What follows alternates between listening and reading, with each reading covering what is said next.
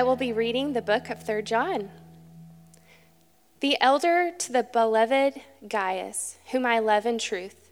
Beloved, I pray that all may go well with you, and that you may be in good health, as it goes well with your soul.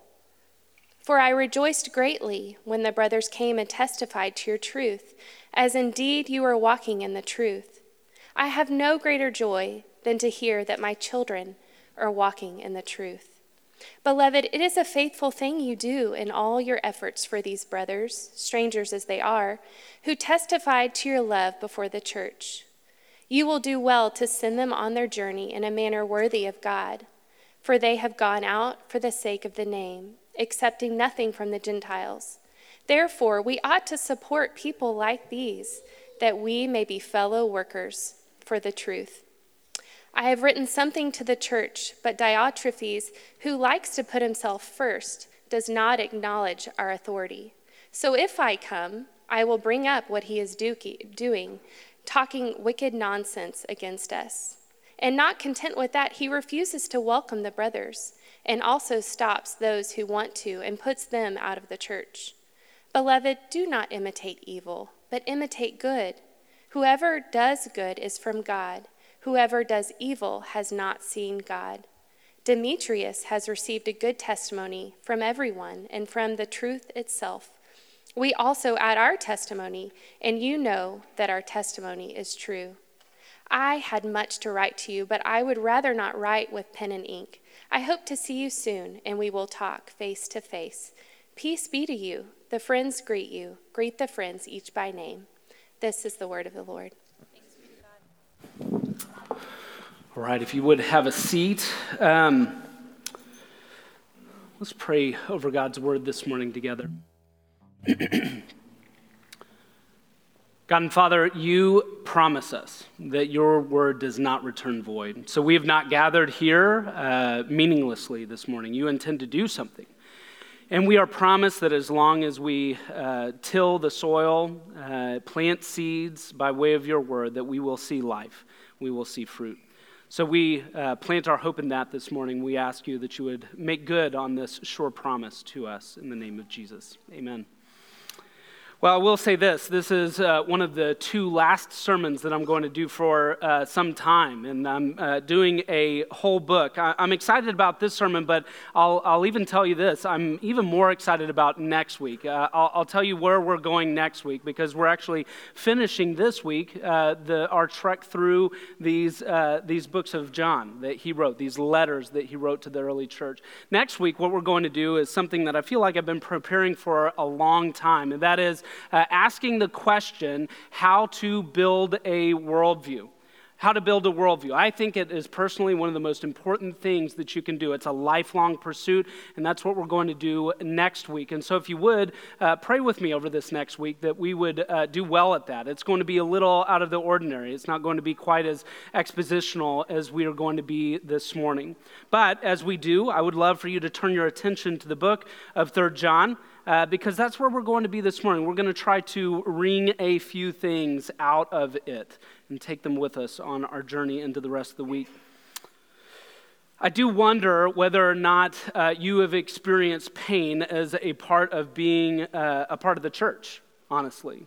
I wonder if uh, mentioning a name like uh, Mark Driscoll or Joshua Harris or Tullian Tchividjian uh, or uh, Darrin Patrick, uh, I-, I, wonder if some of these names would actually bring uh, about some level of like hurt uh, brokenness, uh, maybe even disenfranchisement. Maybe even some of those names are uh, names that you've uh, followed, that you've read about, or that you've heard podcasts about, or that you've listened to lots of sermons about. And I wonder if uh, you have ever felt that your trust has been broken. It seems as though all of us, at some point or another, have had either a pastor or author or spiritual mentor who has broken our trust. Maybe uh, your trust wasn't broken by a, a, celebrity pastor. Gross, first of all. I, I don't think I've ever even said those words out of my face, celebrity pastor. It feels like it tastes bad, like even coming out. But it is a real thing. It's a thing that we have uh, had to endure, I would say, over the last little bit. But some uh, of us uh, are not. That's not where we reach back to. We think about uh, some time in our childhood where we saw our family uh, maybe mistreated by a person in the church or the church as a whole. For others of us, it wasn't uh, some big name, it was somebody that, uh, that we actually learned from one on one.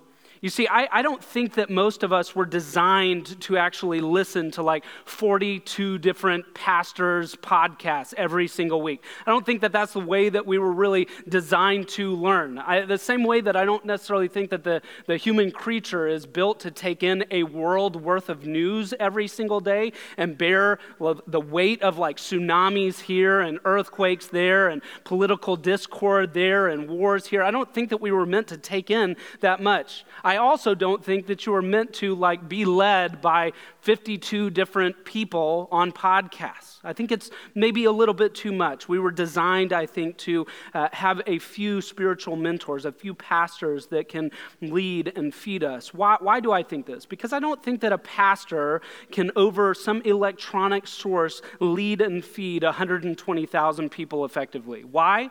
Because they don't know you. They can't anticipate the needs that you have here. And while I don't think that it's uh, sinful to podcast or to take in a sermon or two from somewhere else, I do question whether or not we actually have the capacity to be formed by people. And then when they break that trust, as certainly they will, if you take in that number of people, they're going to break your trust at some point. So I, I don't understand, in some sense, uh, why it is that that broken trust with a person that you've never met can cause you to question your faith or lead you to face an existential crisis, but I do see it. I see it. I've felt it. I've seen and actually put a lot of trust in these different uh, people, these different names, these different men and women that actually have valuable things to say, only to have that like trust that I built with them broken at some point. And what I hear in the scriptures is don't put your hope in man. But I do understand it. I understand how it can be that someone breaking such deep levels of trust can actually impact you personally, even when you don't meet them. Why? Because although the church is built on a foundation of Jesus Christ and Jesus Christ alone, on top of that foundation, a church is built through trusting relationships.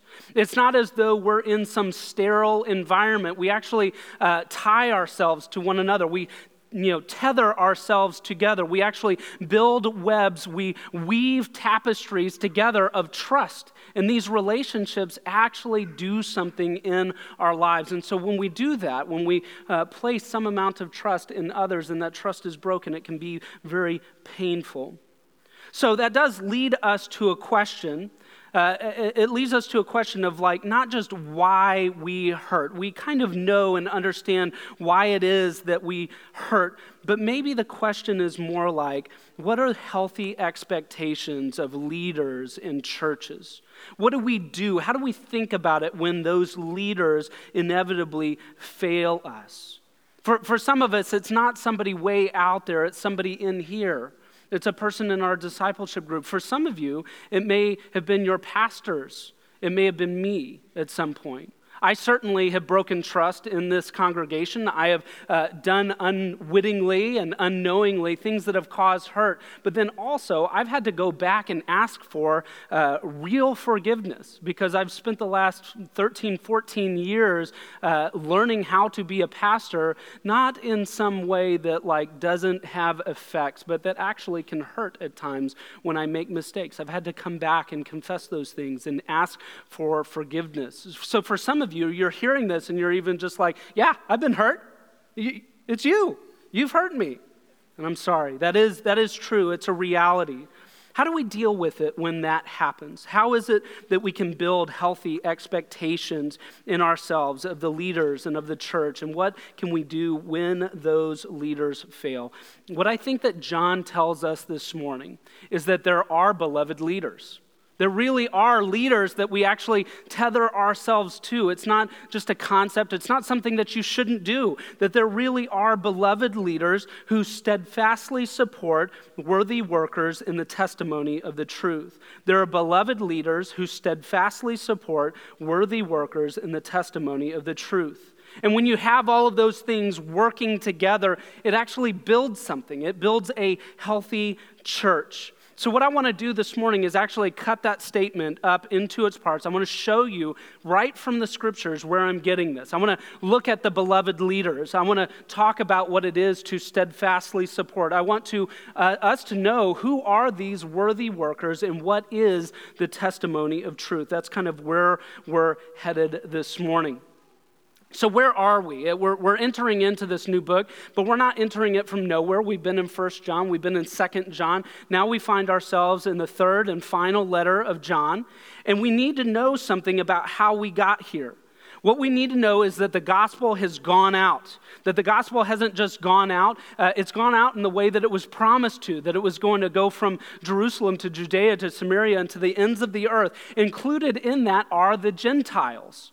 So the gospel has gone from uh, the uh, nation of Israel, the literal, actual nation of Israel, uh, from Jerusalem, and it is continuing out to Gentiles. In fact, we see in Acts chapter 10 and 11, uh, Peter given a vision that ultimately communicates listen, the gospel is going forth. It's going forth to Gentiles. We see Paul, who is called as an apostle to the Gentiles, and he actually goes out of all of these places into Asia Minor and then eventually even to Rome, and he plants churches along the way. There is this good work of church planting. Why does Paul go about the process of planting churches? It's because the church are the bearers of the hope of the world. So he's doing this significant thing. And then left behind him are all of these beautiful little expressions of the church universal in local churches. And here's where we meet John. John has come in. He has gotten to know. He's actually been run out of Jerusalem, most likely. He's actually in the midst of these churches, I believe. He's actually pastoring. He knows the people we're going to find this morning that are actually in these churches and going between these churches. And he has a lot of love and he's giving them truth. We've talked time and time again about what John is after here. But what we find in the midst of this third book, this third letter, is that the uh, church there is in turmoil. I want to read verses uh, 9 and 10 just so that we get a flavor of it. I have written something to the church. But Diotrephes, who likes to put himself first, does not acknowledge our authority. So if I come, I will bring up what he is doing, talking wicked nonsense against us. And not content with that, he refuses to welcome the brothers and also stops those who would want to and puts them out of the church. So, so this is the flavor of what is going on in the church. If you think back to like some Acts 2 kind of church, and you're just like, man, if we could just get back there, if uh, City Church could just be the real, true expression of the church, you know what we would find? We'd find this. We'd find division and brokenness. We would find leaders who are actually oppressive and using their spiritual authority to actually abuse the people that are in their midst and underneath their authority. And though Oftentimes, it goes nameless and faceless. We actually get a name this morning Diotrephes.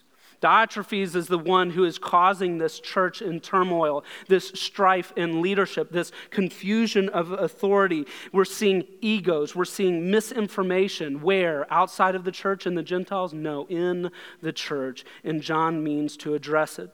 This man named Diotrephes has uh, put himself first. His ego goes forthright into the first place. Second, it says that he doesn't acknowledge the apostles and their authority. He's saying, I'm the one who's in charge. He doesn't go uh, in, in some way that is like, uh, you know, uh, overt and everything. He spouts wicked nonsense. That's uh, like one of my favorite phrases of this entire passage is that John just calls it what it is. He's going around talking, spouting wicked nonsense. That's what he calls it. So, this is what Diotrephes is doing. And the fourth we see is that he's isolating people that are coming in, ministry workers that are coming in, he's actually keeping them out. And when they do come in, there are people that want to receive them in a spirit of hospitality and fellowship. And he's saying, don't do that. And then he's putting them out of the church. The, the, maybe for some of us, we even we see some of the threads run through. We've seen this activated in ministry. For some of us who have been around for a while, I know not just people that have been a part of City Church for a long time, but people coming in from other churches. We've actually experienced this. This isn't some clinical case study. This is something that we've lived out. And what we need to acknowledge is that this would be hard this would be super confusing to the people that's a part of these churches, and it would be uh, ruining of the witness in some sense because the love that we have is supposed to tell other people about Jesus. And when we're not, uh, when we're not loving one another, when we're not being bound together in the gospel, when we uh, have a leader who is actually keeping that from happening, the witness of Jesus Christ, the witness of the church, is hindered in some way, shape, or form. So, this is probably a really, really hard thing to live through. And for some of us, there's maybe a weird kind of comfort that it's like, I've experienced that. And now I see the early church experiencing that too. God cares enough for us by the uh, inspiration of the Holy Spirit through his apostle John to speak to you. Yes, this happens. It's something even that unfortunately you can expect. And what John is trying to do here is show real leadership. There's a need for leadership in this moment. And the leadership that he's going to give is going to be very surprising. So, first, I want to talk about the beloved leaders. Verse 1, look at it with me. The elder, that's John, we covered that last week. The elder to beloved Gaius. Okay, so, so we're getting a name we're, we're not just talking about the leaders in some general sense, we're getting a specific name. We've got John, and he's writing to not just Gaius, but beloved Gaius, whom I love in truth. Beloved. So he's talking to he's talking there to Gaius. He's going to use this word beloved and it can be confusing because we see beloved used a lot of times to refer to the church. I would say that every time that you're going to see the uh, the word beloved here, he's actually talking to his friend. We're going we're going to dig a little deeper underneath that. But he says, Beloved, I pray all may go well.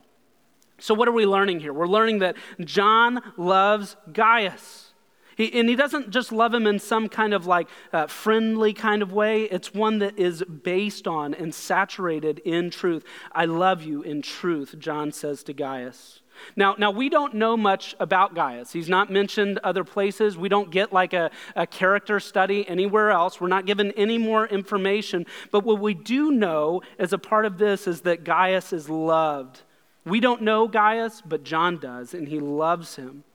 And, and what we need to take away from this, if I could just make one, uh, maybe really simple, maybe too obvious for some of us uh, point, but maybe something that we need to hear, is that real leaders love.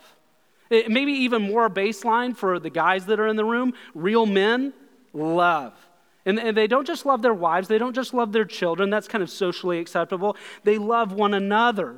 Real leaders, real men have to have and to speak love to one another. John is actually modeling this. He's modeling it not just for us, but he's telling his friend that he loves him. John and Gaius are real friends.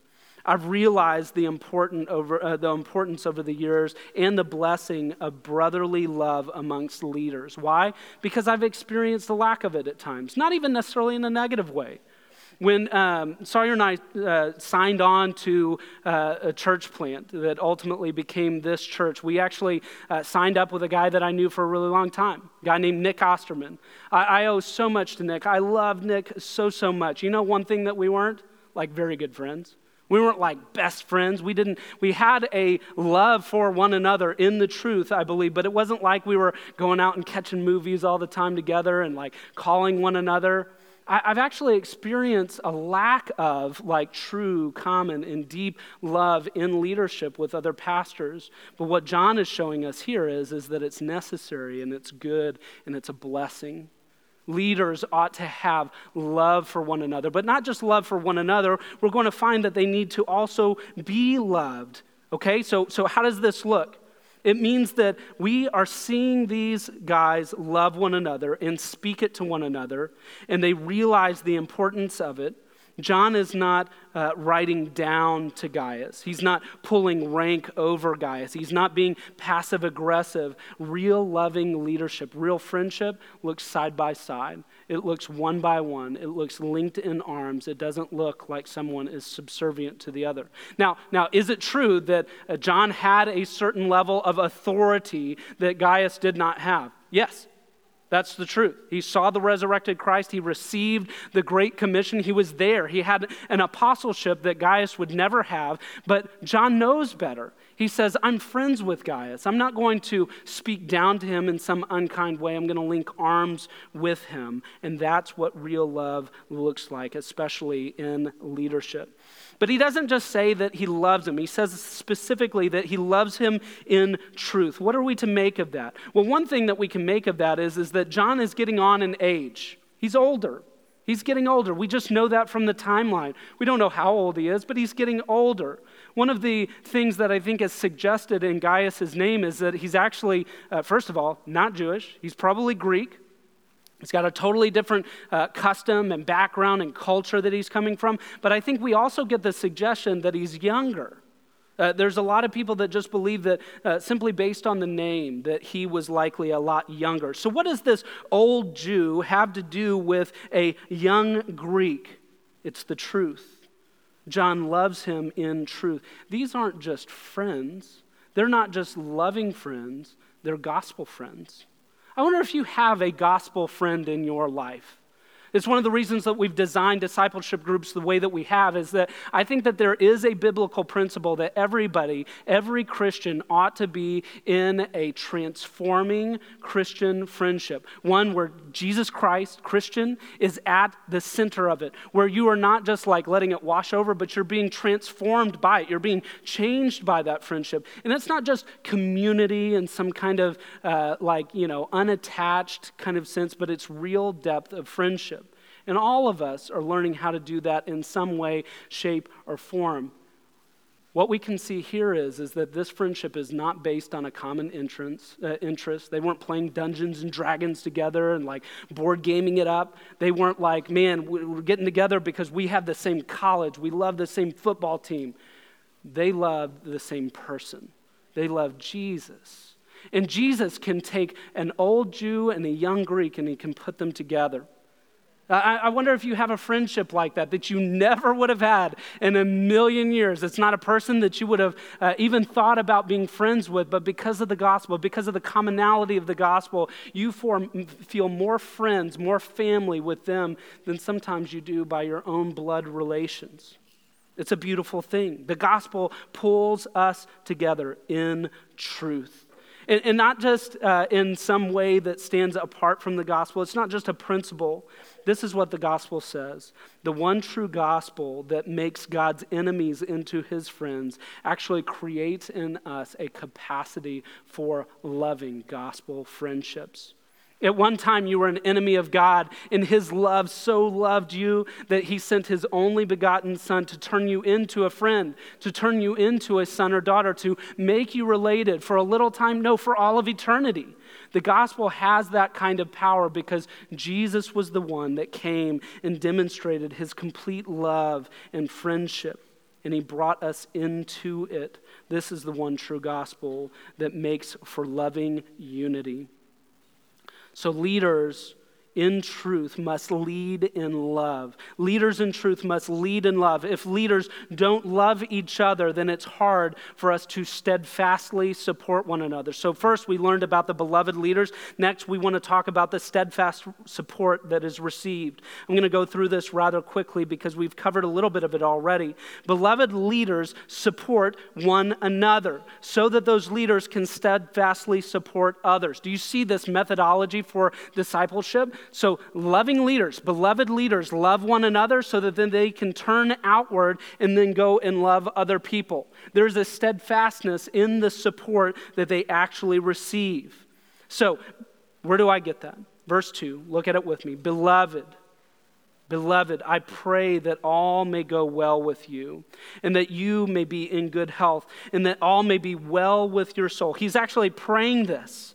What I want for you to know is that it's okay to pray for one another's spiritual and physical well beings. When you love one another, you actually initiate prayer for one another. Why? Prayerfulness is actually hard work, it is steadfastness lived out. Prayer for others flows out of love. I wonder if you've ever loved, uh, ever prayed for someone that you didn't love.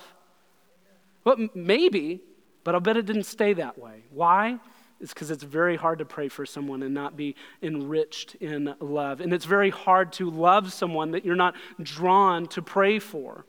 Prayerfulness is a part of this steadfast support that comes out of, that issues out of love. Pray for others flows out of love. And this is encouragement. This is exactly what John is trying to do. I wonder if you tell people that you pray for them.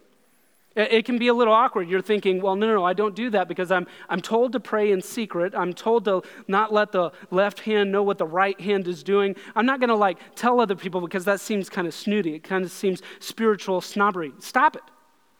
Go tell people that you're praying for them.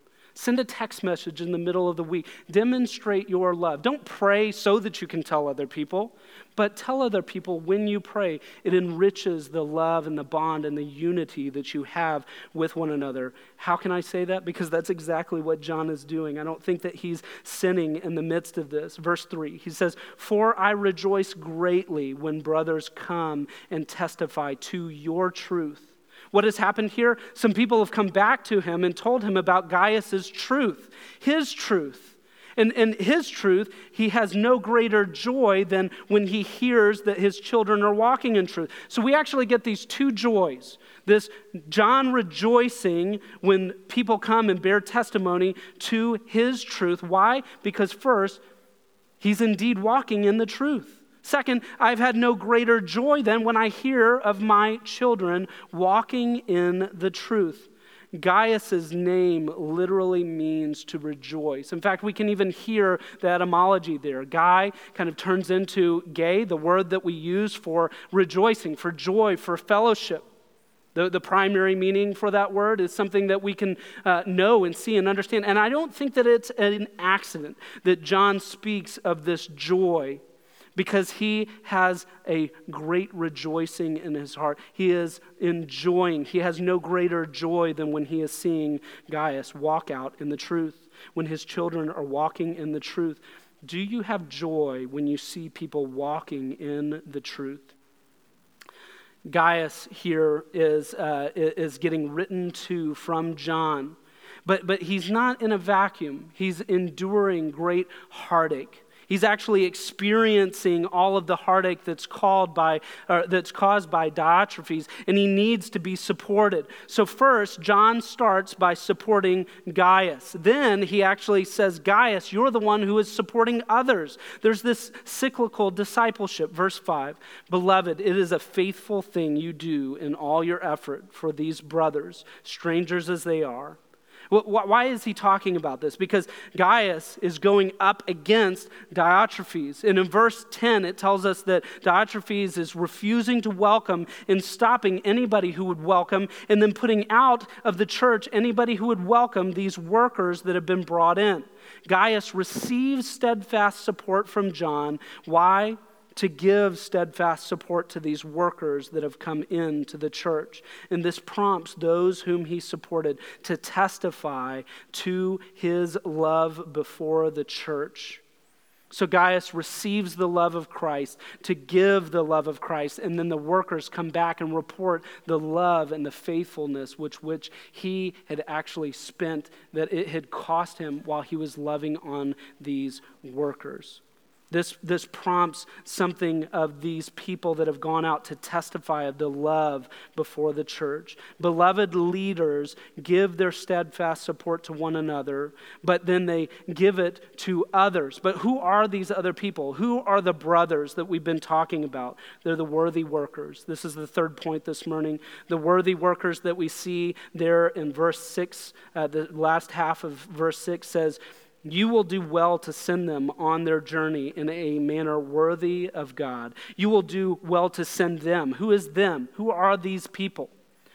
These brothers that were not received by Diotrephes have uh, been faithfully supported by all of his efforts, this passage says, by Gaius. Verse 7 For they have gone out for the sake of the name. Now, I want to I wanna pause there that, that namesake. They've gone out. Why did they go out? Who are these people? They're worthy workers that have gone out for the namesake of Jesus Christ. So these are itinerant ministers that have been uh, traveling, telling the truth. They've gone from place to place, from church to church, and they've faced persecution where they've gone. They are facing persecution now, and John is encouraging Gaius that he has been supporting them. These workers were sent for the sake of the name, and they were to uh, be resent in a manner worthy of God. Now, this reminds me of Ephesians chapter 4, starting in verse 11, uh, where there are uh, all of these people that God gives for the building up of the body. Do you know this? Do you know this famous passage? This famous passage tells us that there are apostles that are given by God, prophets, evangelists, shepherds, teachers, meant to equip, meant to uh, steadfastly support worthy workers, meant to actually uh, build up the saints. Why? For the work of the ministry and for the building up of the body of Christ. So I want to ask this question so that it can connect with everybody, because maybe I've been talking this morning about beloved leaders, and you're like, well, I'm not a beloved leader. I haven't been in the body for all that long. I just came to know Christ. Where am I in this passage? Here's where you are. There, there are these uh, people that were sent out to these churches, and they're not named apostles. They're not named elders. It just says that there were faithful workers who need to be sent in a manner worthy of God that are going between all of these church plants just to encourage, just to embrace, just to build up, just to be a part of these churches for a short time and then be sent to the other church plants. Who are these people? They're just Christians. They're, they're just faithful, worthy workers. They're everyday Christians. There's no title, there's no kingdom that they're building apart from Jesus' uh, kingdom. They are just doing the work of the ministry. And we're told in Ephesians chapter 4 that, uh, that God gives the apostles, prophets, evangelists, shepherds, teachers to equip these worthy workers, the saints, for the work of the ministry, for the building up of the body, for a specific purpose, so that it can attain to the unity of the faith, the knowledge of the Son of God, maturity and stature of Christ, and no longer be children who are tossed to and fro by every wind of doctrine so that, that's who these people are. They're just faithful believers trying to build up the body. Verse 11 says this Do not imitate evil, but imitate good. Whoever does good is from God. Whoever does evil has not seen God. So, so these people are actually coming in. There's some amount of expectation, both of Gaius and of these worthy workers, that they imitate good. Why? Because good is from God. What essentially he's telling them is to be worthy to be worthy workers, to be worthy of who? Worthy of God. Even in the faiths of broken leaders and divisions in the church? Yes. So, so when it says imitate, when it says, don't imitate evil, but imitate good. Why? Because everything good is from God and everything not of God is evil. When it's trying to tell them not to just behave, but to imitate godly things, what are we to learn from this? How are we to apply this today? I want to ask you a few questions. Are you a worthy worker? Uh, are, are you someone who is being uh, built up, who's being discipled for the work of ministry? Are you doing ministerial work? Do you realize that you're a minister of reconciliation? Not meant to just sit in front of a TV or return emails or talk over the water cooler, but to actually daily be engaged in ministry. Are you doing it? This is the pattern that's been laid out for us. This is what God calls you as a worthy worker. So I want to ask you, are you a worthy worker? And you might go, I, I don't know. Maybe. And maybe if it's in the space between on uh, conversations at the playground or in the pickup line from school or there when I'm registering for classes or whatever it is, maybe you're thinking, I think I am. Can you give me some more definition? I want to ask the question that's been spoken of these people Whose namesake are you working for? Who, whose, whose name are you trying to beautify? Are you trying to lift up? Are you trying to glorify? Are you trying to glorify your own name? Are you trying to build something for yourself? Or are you trying to glorify the one name that is above every name? Who, who is faithfully supporting you? This is maybe another uh, way of getting at the same thing. Who are you being discipled by? Is there any beloved leader that is investing in your life? Is there another person that's coming alongside of you, linking arms of discipleship? Is there anybody who is pouring into you so that you might do the work of the ministry? If there's not, there's a pretty good likelihood that you're not doing any of it. it whose responsibility is that to find that person? It's yours. Can City Church help? Man, I hope so. I hope that we can pour into leaders who are pouring into leaders, who uh, disciples who are making disciples, people that are actually loving and teaching and blessing and praying for others who are loving and teaching and blessing and praying for with others. Are we involved in this cycle of discipleship? I wonder if you are doing this. But that's not the real question that's on my mind. It's not are you doing it, it's why would you do it? And that's where we get to the final final point this morning, the true testimony. These are not abstract questions to us. They're, they're not honestly abstract questions to me. Why? Because the church is messy. The church has been messy. Here's the truth these questions are not actually even all that abstract to me. I've had to ask in the past with the history of our church Am I Diotrephes?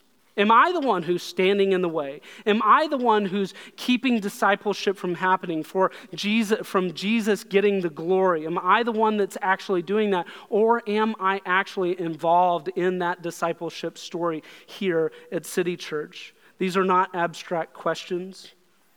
Verse 12 says this Demetrius, different, a different D name, Demetrius has received a good testimony from everyone and from the truth itself.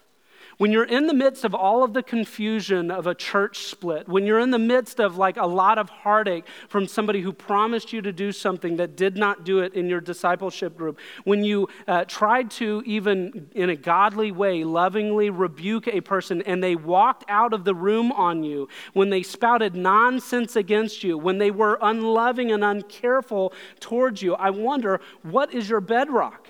Are you putting it in somebody or something? When, when a beloved pastor that you listen to falls out of the faith, when they are unfaithful with money or sex, when they actually have something that uh, impacts the trust that you have built with them, does your earth break? Does it shatter? Do you question your faith? You need to return to the one true testimony, the one that John gives, the one that we believe from the beginning, he says. The gospel is still true. So Demetrius has received this good testimony from everyone. You've got a good reputation, he's saying. And it's from the truth itself. Their reputation is not built on the good things that they did, but on what they believed and the truth that they knew. We also, John says, add our testimony. And you know that our testimony is true. John's testimony is true. When false teachers arise, when leaders break trust, when authority is misused, when churches split, the gospel is still true. It's not dependent on men. It's certainly not dependent on any kind of celebrity pastor that you might be reading or following. Praise God. The gospel is our guiding light. Why? Because Jesus was the despised and rejected leader. He, he did not fail, but he finished. He made the unworthy worthy again. You see, all of this is not about John. It's not about Gaius. It's not about the divisions in the church. It's about Jesus. The gospel is that Jesus is the one who was the beloved leader, who steadfastly supported the worthy workers, depending on the one true gospel. And he was willing to do anything to prove it. He's the beloved leader. When, when, when a leader, when an earthly, when a horizontal, when I fail you, you do not need to question whether or not your beloved leader, Jesus, is still seated on his throne. When, when you are not receiving the steadfast support that you deserve, that God really wants for you, when there are people that fail you, you need to know that Jesus is the one that went to the cross and finished the work. When, when this beloved leader who steadfastly supports you calls you into a worthy work, makes you into a worthy worker, wants you and draws you into this cycle of discipleship, this everyday disciple making enterprise, when he's the one that is actually calling you to do the work of ministry, he's the one that stands side by side with you and endures through it all. Why? Because he's the true testimony. He's the one true truth. He's the one that we can depend on. John is writing his beloved friend Gaius, not just to encourage him in the face of the tribulation, but to remind him of the true testimony. The true testimony is the steadfast support for beloved leaders and for worthy workers. And I want to pray that that would be true for you this morning. God and Father, we are thankful for your word. Uh, Lord, this is a short book. It's, it's honestly kind of hard to derive exactly why it's even a part of uh, what you say to us. But Lord, when we examine uh, our lives, the heartbreak that we've experienced in our ministerial lives, the uh, deficits and the debits that we uh, have incurred, uh, Lord, we can see in the midst of this a loving letter written by your faithful servant John to remind us of the true testimony. God and Father, I pray that you would make us a steadfast people who stand firmly on the true testimony of Jesus. Lord, let no failing in this world, no uh, megachurch split, no uh, convention, no uh, vote, uh, no walking away from the one true word or from the teachings of Christ ever let us doubt the true testimony of Jesus Christ.